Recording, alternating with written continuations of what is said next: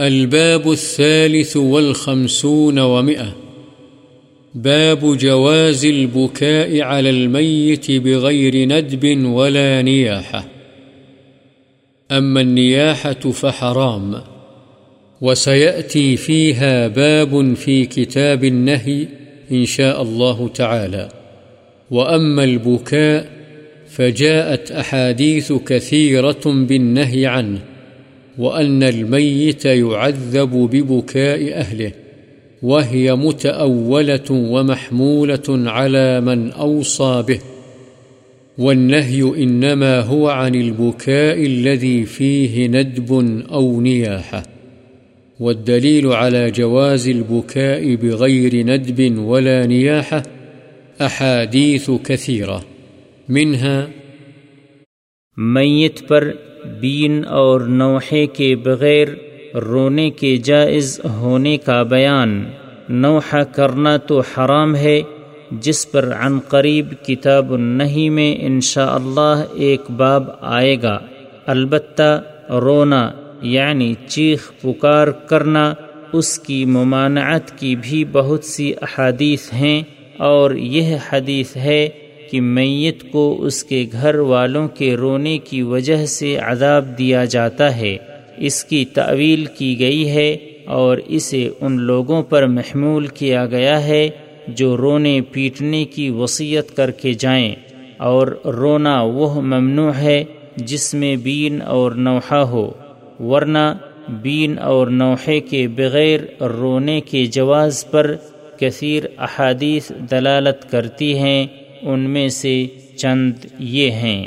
عن ابن عمر رضي الله عنهما أن رسول الله صلى الله عليه وسلم عاد سعد بن عبادة ومعه عبد الرحمن بن عوف وسعد بن أبي وقاص وعبد الله بن مسعود رضي الله عنهم فبكى رسول الله صلى الله عليه وسلم فلما رأى القوم بكاء رسول الله صلى الله عليه وسلم بكوا فقال، ألا تسمعون؟ إن الله لا يعذب بدمع العين ولا بحزن القلب، ولكن يعذب بهذا أو يرحم. وأشار إلى لسانه متفق عليه. حضرت ابن عمر رضی اللہ عنہما سے روایت ہے کہ رسول اللہ صلی اللہ علیہ وسلم نے حضرت سعد بن عبادہ کی عیادت کی اور آپ کے ساتھ عبد الرحمن بن عوف، سعد بن ابی وقاص اور عبداللہ بن مسعود رضی اللہ عنہم بھی تھے۔ وہاں پہنچ کر رسول اللہ صلی اللہ علیہ وسلم بے اختیار رو پڑے جب لوگوں نے رسول اللہ صلی اللہ علیہ وسلم کو روتے ہوئے دیکھا تو وہ بھی رو پڑے آپ صلی اللہ علیہ وسلم نے فرمایا کیا تم سنتے نہیں یقیناً اللہ تعالی آنکھ کے آنسو اور دل کے غم پر عذاب نہیں دے گا لیکن اس کی وجہ سے عذاب دے گا یا رحم کرے گا۔ اور آپ صلی اللہ علیہ وسلم نے اپنی زبان مبارک کی طرف اشارہ فرمایا۔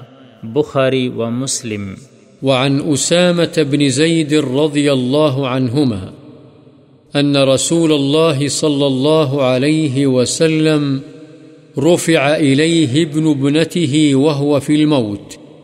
ففاضت عينا رسول الله صلى الله عليه وسلم فقال له سعد، ما هذا يا رسول الله؟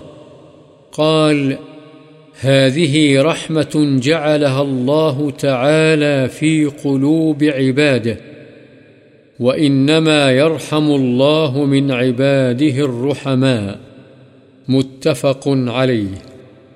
حضرت اسامہ بن زید رضی اللہ عنہما سے روایت ہے کہ رسول اللہ صلی اللہ علیہ وسلم کی طرف ان کے نواسے کو اٹھا کر لایا گیا، جو مرنے کے قریب تھا۔ رسول اللہ صلی اللہ علیہ وسلم کی آنکھوں سے آنسو جاری ہو گئے۔ حضرت سعد رضی اللہ عنہ نے آپ سے کہا، اے اللہ کے رسول، یہ کیا ماجرا ہے؟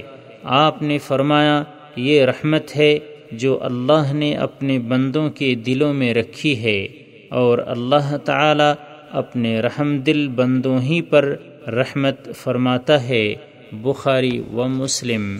وعن أنس رضي الله عنه أن رسول الله صلى الله عليه وسلم دخل على ابنه إبراهيم رضي الله عنه وهو يجود بنفسه، فجعلت عينا رسول الله صلى الله عليه وسلم تذرفان.